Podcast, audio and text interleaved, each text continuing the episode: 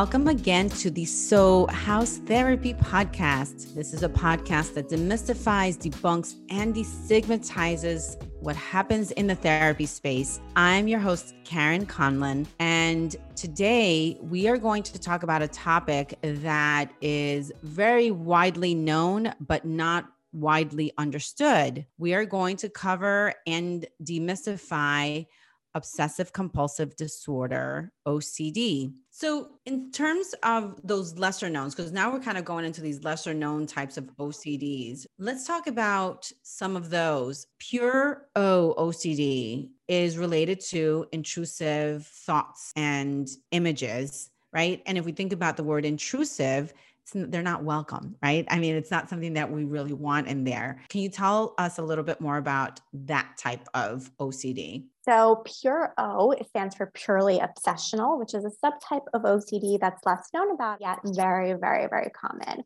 Somewhat of a misnomer because people do have compulsions, but the compulsions are not ones that we typically observe like the checking, the rearranging, the hand washing, but are things that are more mental. So examples like ruminating, reassurance seeking, investigating, Googling, answer seeking, anything that's in line with the pursuit of certainty in that way. And these are the types of examples that tend to kind of slip through the cracks often because people having this type of OCD might not even know that this is OCD.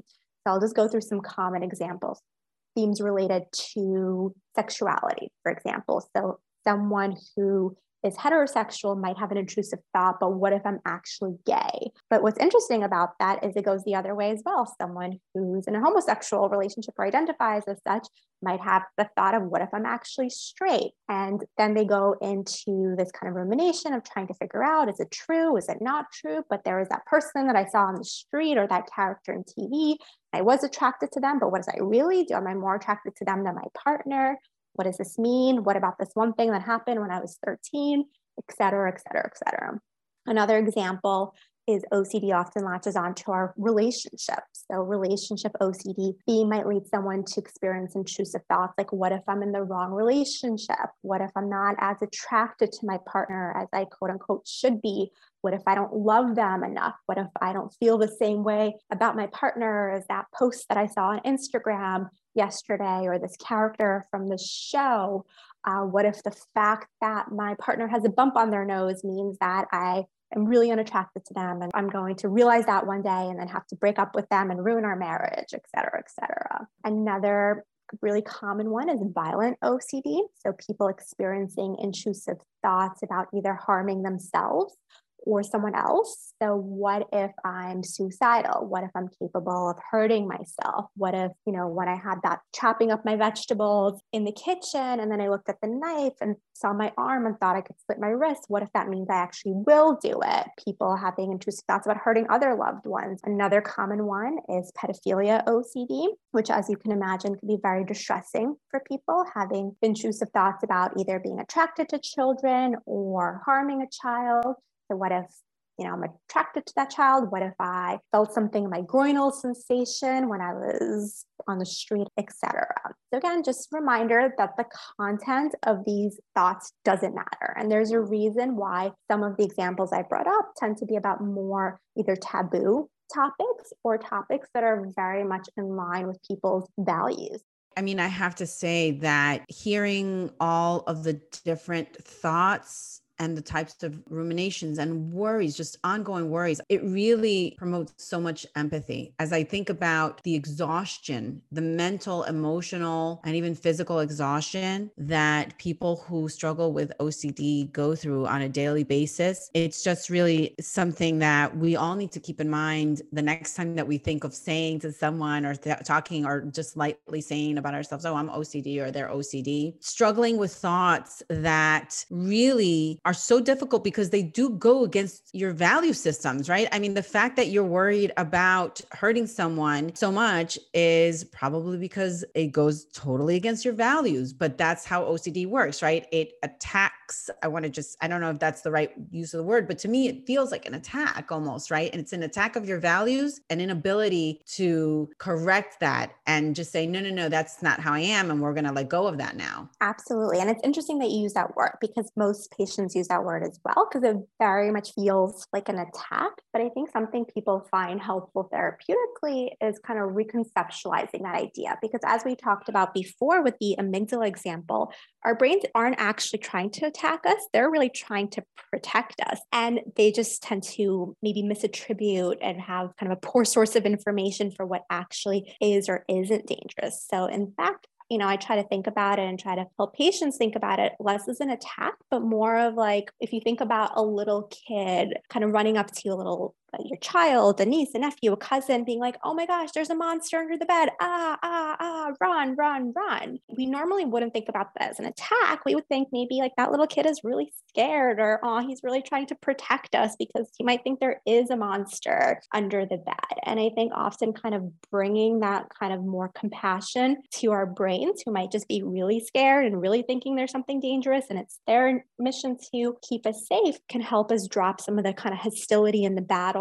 that people with OCD engage in with their brains, which is part of what makes this so exhausting in that way. And even going as far as I know this might sound like a stretch for someone with OCD, but going as far as even thanking their brain, thank you, brain, for trying to protect me. I know you have the best intentions, but you know what? Right now, I'm not going to treat this as a relevant threat, but just one possibility out of many, many, many possibilities of things that may or may not be true in life.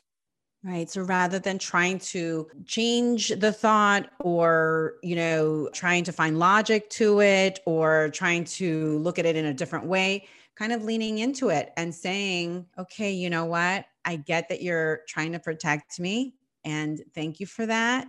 And this is my OCD and I get it. And it's this form of acceptance almost. Exactly. That's a really, really big, big word. So I'm glad that you brought that up that is a huge component of the therapy learning to accept these thoughts as just what they are intrusive, unwanted thoughts, but thoughts that we are not responsible for bringing up. And we're also not responsible for trying to control or push away or run away from, but just looking at these as thoughts that come up with an alarm signal sometimes. And unfortunately, that alarm signal can't always be trusted. Let me ask you because I, now just thinking about these other forms, or as we call them, cousins of OCD, is that alarm system always constantly going off when you have OCD, or let's say on the spectrum, for those people who are struggling with other types of OCDs that they may not be aware of, like body dysmorphic disorder, for example, is the brain's alarm system always going off as well there? I was actually, you know, shocked to learn that body dysmorphia falls in the spectrum of OCD. So, can we talk about that? and also some maybe a couple of other ones that are quite common out there, but we are not commonly known to fall into the spectrum of OCD. Yeah, definitely. So, in the diagnostic manual, the DSM 5 at the moment, there's something called obsessive compulsive spectrum disorders. OCD is one of them. And then there's a few other types. I like to call them also like the cousins of OCD because they're related, a little bit different, but a lot of common denominators. So, one big example of that is body dysmorphic disorder, sometimes called BDD for short, uh, which is very similar to OCD, but the people's obsessions tend to be focused on their appearance and their body image. And often they're focused on a perceived or actual actual physical imperfection, but oftentimes it's something that, again, the average person might not be able to see, or if they see, it might be something very slight but to that person, they're experiencing BDD, their alarm signal goes off and they almost experience a distorted version of this physical appearance. Like they might think this like slight bump on their nose looks like, you know, a 90 degree angle and that that's the first thing that anybody sees when they're looking at them. Or if there's like slight asymmetry in their eyebrows, again, their brains might be putting the magnifying glass to it. Or if their hairline is like a centimeter, direction more than they'd want to, their brains might be telling them that this is the only thing people see when you walk into the room. It looks hideous, it defines who you are. Then their brains send us on another mission of a lot of compulsions, like checking the mirror repeatedly, or sometimes for some people, avoiding the mirror completely, or kind of using a lot of products seeking reassurance from loved ones like does this look okay does this look bad camouflaging, avoiding taking photos, avoiding maybe even going to certain social events because of their thoughts about their physical appearance, maybe using excessive products to try to change it. Some even go as far as having plastic surgery because of that, comparing their appearance with others. It kind of goes on and on. I just had a thought about social media and influencers. And before social media, there was, you know, there were magazines, television shows, but now it's just out there everywhere you go. You know, you turn your phone on, you go to any social media app, and there's always some kind of focus on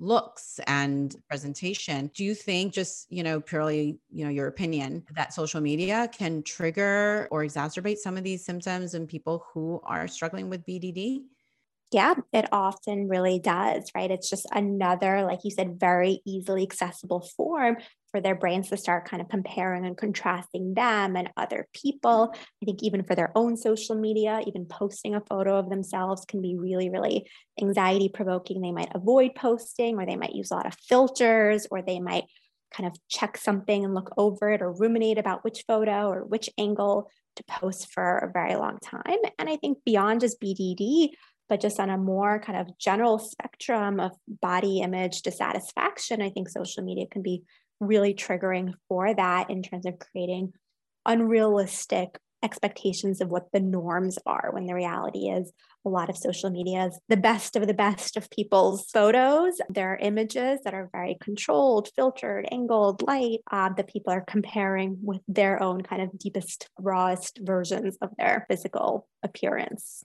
What other cousins of OCD or that fall within the OCD spectrum would you want to tell us about today? Sure. So, just to mention briefly, you know, hoarding is also kind of a subtype where people experience a lot of kind of obsessions related usually to accumulating things, sometimes pets, as well. And, you know, with hoarding, it's also not exactly just as simple as what we see on TV, but it's very complicated in terms of there's very different types of fears and thinking patterns that might motivate hoarding. For some people, they really have a hard time letting go of things or kind of over acquiring things because of the sentimental value that they place on it. For some people, it comes from more of like a deprivation model like well what if i really need this later what if i run out of these things or sometimes there's a big link between hoarding and perfectionism in that way. Like, I need to keep all these articles and books because what if I need to get all this information? What if I miss something important?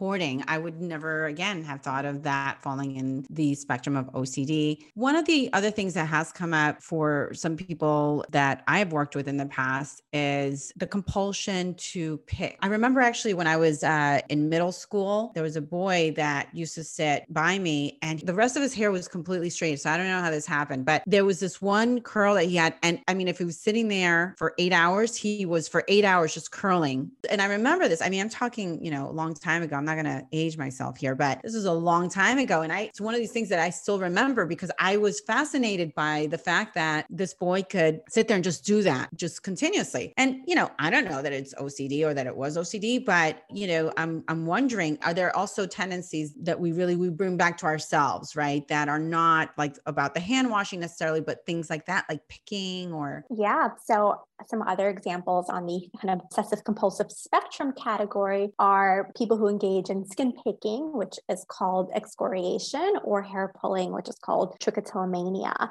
And often people are engaged in also repetitive behaviors that might feel very compulsive, very much out of their control, and are also, like with hoarding, motivated by different things, right? For some people, they might be trying to kind of fix any imperfections, like, well, because this part of my hair is coarse or not straight or I have split ends, their brains tell them, like, you need to fix it or you need to get rid of that hair to not have that, or you need to, there's a little imperfection on your face or a pimple you need to like pick it until it's gone. Uh, and for other people, you know, becomes more like a self-soothing behavior or distraction behavior when they're maybe experiencing anxiety or stress or just excess energy that their bodies send us this might be a way that that is released by that just kind of very kind of automatic repetitive behavior which often they're not even aware that they're doing in the moment. What about boredom? Yeah, that's a big trigger for people as well. We have talked about all these different types and, and subtypes of OCD. We touched a little bit on treatment in terms of leaning in into the thought. Let's talk a little bit about how it's treated. I know that providing education about what OCD is is really important because it's important that people understand what it is and what it's not, and also set expectations around what they can and really cannot do with it. But can you tell me a little bit more about what that psychoeducation would involve? Like if you're starting to work with someone new, what kind of things would you tell them about OCD to get them on the right track? Some of that would be just really helping them understand how it works from, you know, the amygdala example, helping them understand that these thoughts are not in their control in that way and practicing learning how to accept them as the independent system that they are. A lot of learning about how doubt and uncertainty is the common denominator between all OCD symptoms. So whether it's traditional OCD like counting and checking rituals or more pure O, rumination, reassurance seeking behaviors, whatever the theme is, usually is motivated by their brain telling them uncertainty and doubt is unacceptable. So, the antidote to OCD is really learning how to welcome more doubt and uncertainty in our lives, how to make more room for it. And that's where the true freedom from OCD comes. And in terms of the therapy, there's a lot of research to support that the gold standard of treatment for OCD is exposure and response prevention therapy, otherwise known as ERP.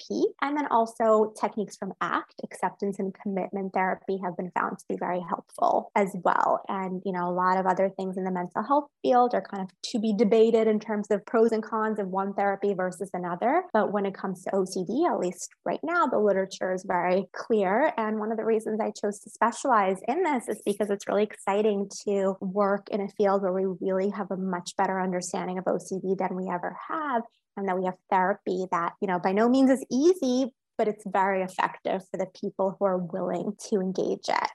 And, you know, the way that I talk about ERP is kind of the therapy is twofold reactive and proactive. And the reactive part is really helping people get equipped with different tools and strategies for how to deal with the OCD episode when it comes up. And all of those tools are kind of in the spectrum of learning to treat those thoughts, images, urges as irrelevant, even though they feel very dangerous still, and sort of retraining the brain. So glad that you're tuning in. This is just a quick reminder that this podcast is intended for informational purposes only and does not replace treatment by a licensed professional. Ready to hear more? Here you go. You mentioned exposure response prevention and act as being two of the what we call gold standards in treating OCD. Can you give us just a very simple example of what exposure response prevention looks like, ERP, and also what ACT, what does that stand for? And what's an example of that? What might that look like? So, with ERP, essentially what we're doing is we're retraining the brain. So, we talked a lot in our talk today about what doesn't work for OCD logic, reason, that approach. So, we want to find kind of a backdoor way to respond to the OCD episodes by using different strategies to learn how to treat them as irrelevant. That's sort of the keyword that we want to go to. And with ERP, the response prevention part is really about learning how to not engage in the rituals that feed the OCD, how to stop counting, the checking, the reassurance seeking, the ruminating. And then the exposure part is really learning how to lean in and go towards some of the things that feel most triggering or distressing that our brains are telling us as dangerous for the purpose of practicing treating them as if they're not dangerous, even though they still feel that way.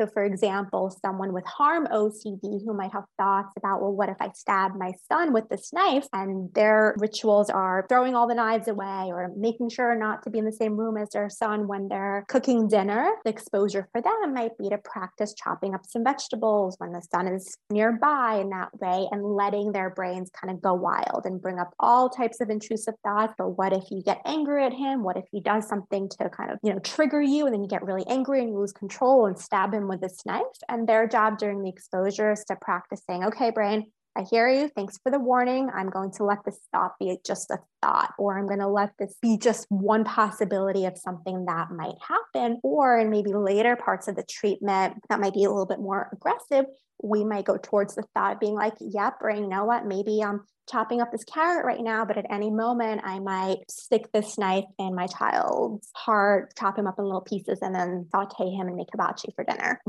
Wow. so, yes. Wow.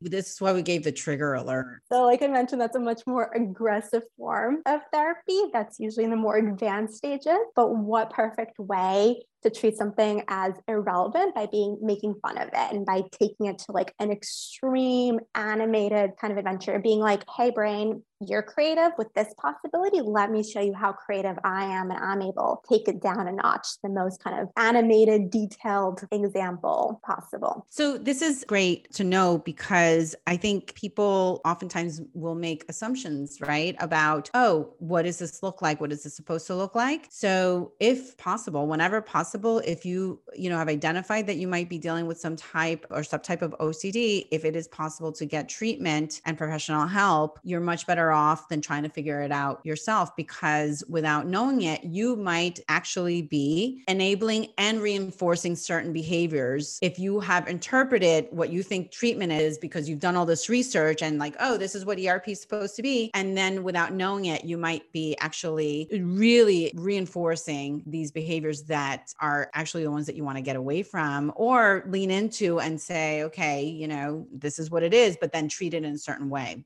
Exactly. Yeah. I mean, with a lot of therapy, but particularly with this type, it's very, very important and really helpful to at least initially work with a qualified mental health professional who help you both diagnose it correctly, provide you the education, and then guide you at least at the beginning to how to practice the spirit of the therapy. Because a lot of it isn't about what you're doing, but about the mentality that you're doing it. Because there's such a fine line between an exposure and a compulsion. And the difference is, again, the spirit in which you're doing it. Because that same example that I brought up with the cutting using a knife around the son, it could be an exposure if you're saying, Hey, brain, look at me living life on the wild side. I'm tolerating this uncertainty. I'm letting this mystery be a mystery. And I'm going to make a choice in line with my value of spending quality time with my son or having healthy home cooked dinners for us, etc. Versus it becoming a ritual if you're holding that knife and being like, oh my gosh, oh my gosh, don't move it more than an inch. Because what if you lose control? Or okay, move the cutting board and the knife a few inches away from your son, or only do it when you're in a good mood and everything's great between you, or consistently ruminating about like,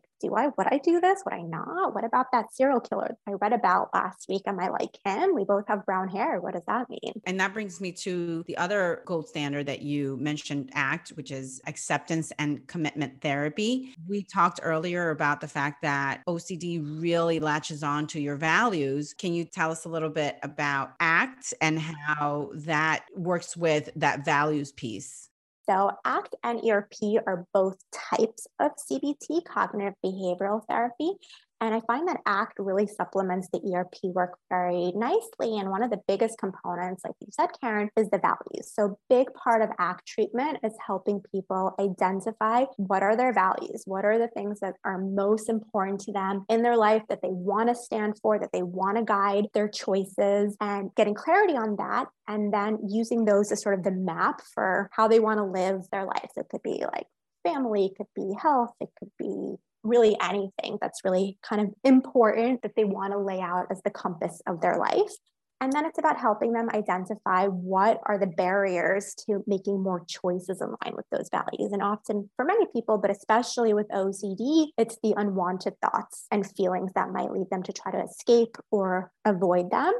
And then it's about learning different techniques that are part of ACT that supplement the ERP work, such as which we touched upon the acceptance work, how to accept the things that are not in our control. With OCD, we can't we don't sign up for these thoughts and feelings right you don't wake up in the morning with a menu of which thoughts and feelings you want to have for the day and you check the i want to have thoughts about stabbing my son today box in that way and practicing treating them as an independent system that we don't have control over a big technique in act is called cognitive defusion which just simply means learning how to identify and create separation from those thoughts, treating thoughts as just thoughts. Another huge component of ACT that's really helpful are mindfulness techniques. A lot of times with OCD, especially, but in life in generally, we get caught up with the past or the what ifs of the future. So a lot of mindfulness is learning how to be more in control of our attention to bring it back to the present moment and also building a higher kind of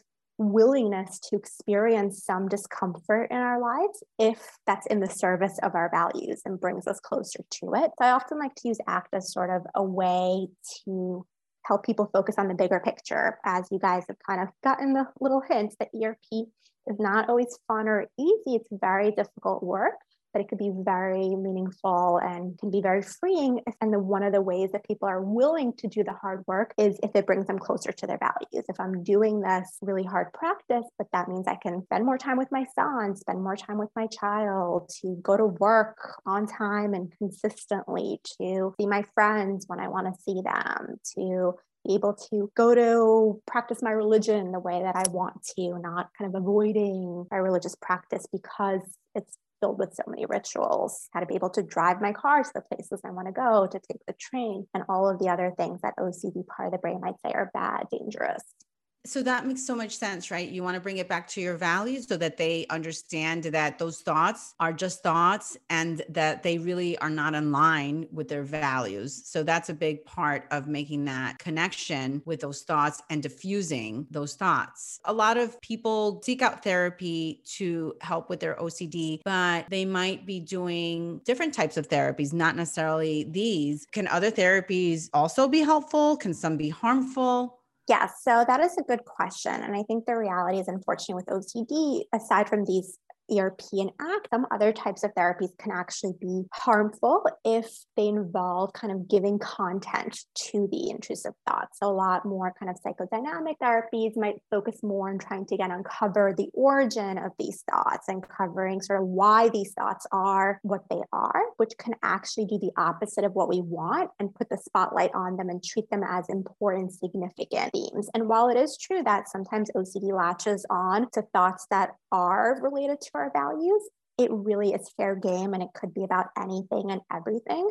And the content doesn't matter, which is a huge part of ERP work as well. So, going kind of into the past and giving, trying to make sense of these thoughts and give them meaning is actually very counterproductive at times and even also with more traditional cognitive behavioral therapy, like doing cognitive restructuring, which we spoke about earlier, can also do some harm by feeding into the thoughts and continuing to use logic and reason to work through them. And that one could be tricky because it could feel like it's working in the moment because that person can find short term relief. Someone with, let's say, pedophile theme. Their therapist saying, you know what, I really am not concerned that you'd harm a child at all. You are the kindest person I know. You know what, I would even leave my baby with you because I think you're so, so unlikely that that's never going to happen. Well, again, that could feel very nice for the person experiencing OCD, but then their mind can show up a few minutes later and be like, but do they really know me? Or what about this one thought that I didn't share with them exactly in the way that I had it? What if that would make them change their mind or you know that one time where i pushed someone on the swings when i was seven maybe that means i am capable of violence in that way. So those are just some examples of the types of therapies that can feed into it rather than help. And by the way if a therapist says to you you're one of the kindest people that i know i would leave my baby with you that's a problem with boundaries. And i talk a little bit about that in one of my other episodes. Can therapy make you worse? So just a little note on that okay, so a couple of last things here. Medication, is it always necessary? Yes or no? It's not always necessary. Sometimes it can be helpful for some people. And what I usually recommend is, you know, if someone is coming in uh, and their OCD is really severe in the way that it's really affecting their ability to kind of live their life and function, if they're avoiding, not able to get to work or to school or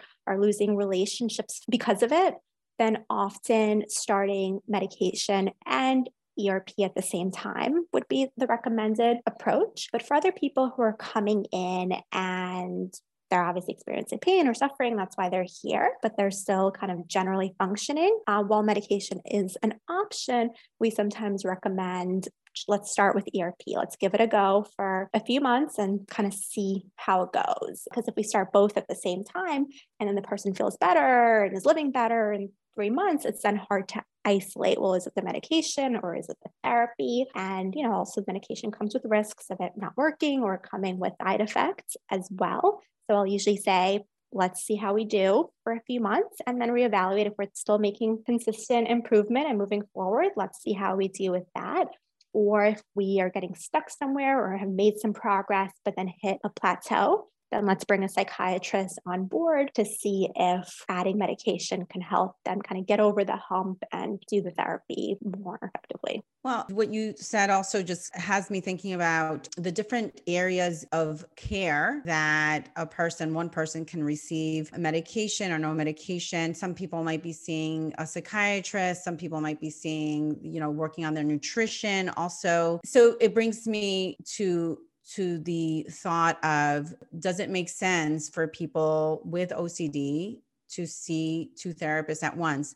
The reason I bring this up is because in our practice at Cohesive Therapy NYC, generally speaking, the policy that we have is if you're going to work with us, work with us, give yourself the opportunity to really focus on things. Sometimes people come and they have other therapists, another therapist that they've been seeing for a few years, and they're thinking, well, I talked to that therapist about this, and I'm going to talk to you guys about this, not really understanding that what they're doing is not really allowing anybody to get the full picture. And maybe what they might be struggling with is that that therapy relationship might need to be coming to a pause, but not wanting to let go. It might be a lot more work for you, actually. You might be dealing with two therapists that are really great, but they have very different philosophies, very different orientations that actually might be conflicting. In our practice, our policy is work with one therapist, whether it's us or whoever, but you know, give yourself the opportunity to really focus. Is that the case for OCD? Is it recommended? Is it okay?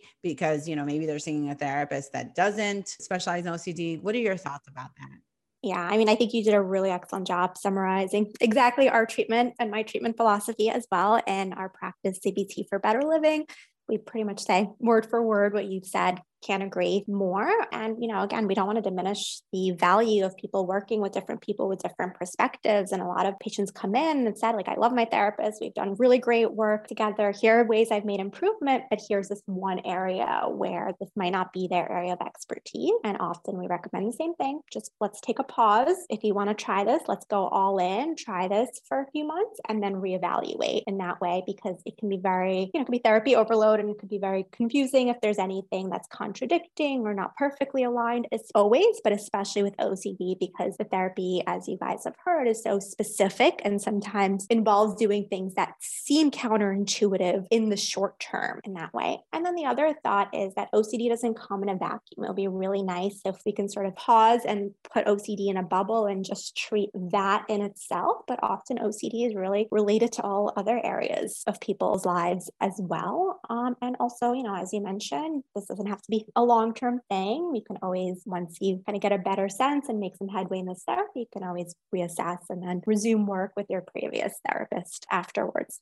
Thinking about what you mentioned a couple of minutes ago about some therapies that actually can be harmful if they're seeing, let's say, a therapist who is psychodynamically oriented or psychoanalytically oriented, and then they come see you at the same time, the work is going to be completely contradictory. What they're doing with you is going to potentially be undone with their other therapist. Exactly. So we recommend pick a direction, stick with it, and then you can always reassess. It's not a commitment. You're not signing a contract to work for X amount of months. You're just trying a different perspective. And it's important to be really present and immersed into it. And then, of course, making a decision in the future. And also, one of the fun things that I really like is sometimes after we make headway with the OCD stuff, and that takes up less time and energy in people's lives, then we can work on some more kind of actual things that are really important and valuable to them that OCD might have been clouding their ability to really kind of understand or tackle. And then another fun thing is that some of the strategies that we use for OCD are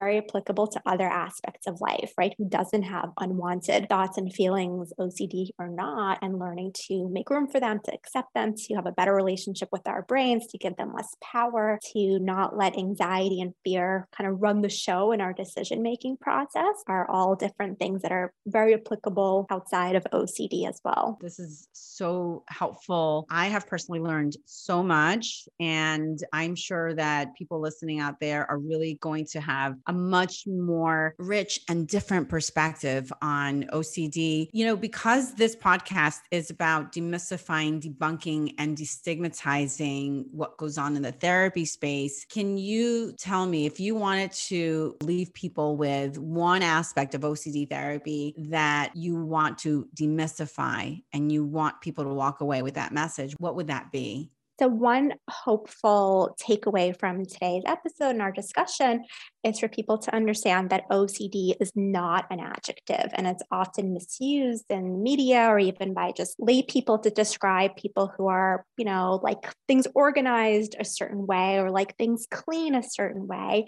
And that really doesn't encompass what OCD actually is and how complex it can be and all the different ways it can manifest, and also the incredible amount of pain that it might cause people. And that using it as an adjective to describe some perfectionistic tendencies tendencies or preferences can be really, really invalidating for people who are experiencing it and can also perpetuate misinformation and might make it less likely that people who actually are experiencing it to be able to identify it as such. And as we talked about, just having the name and label for it can be such an important first step towards the journey of learning how to then get freedom from it and not let it take away people from living the kind of lives that they want.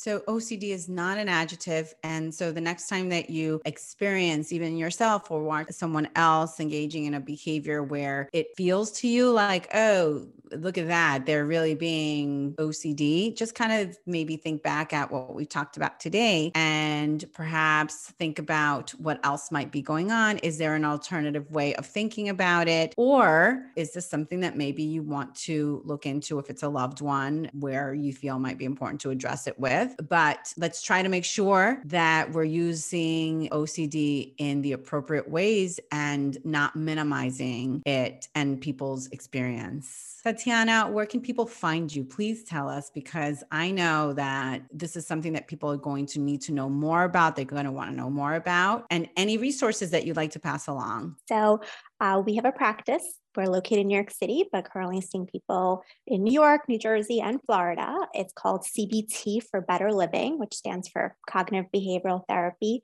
for Better Living. And our website is cbtforbetterliving.com. Our email address is cbtforbetterliving at gmail.com. And you can also follow us on Instagram at OCD Anxiety Expert. So, on my website, CBT for Better Living, there's a link to some resources that could be helpful. And some main ones are IOCDF, which is the International OCD Foundation, and Made of Millions could also be kind of a great ways to start kind of diving into all the knowledge that's out there about OCD. Wonderful. Thank you so much. I am so happy that we were able to have you on today. Uh, Dr. Tatiana Mesechkina, expert specializing in OCD. And if you'd like to know more, please visit her group's website, cbtforbetterliving.com.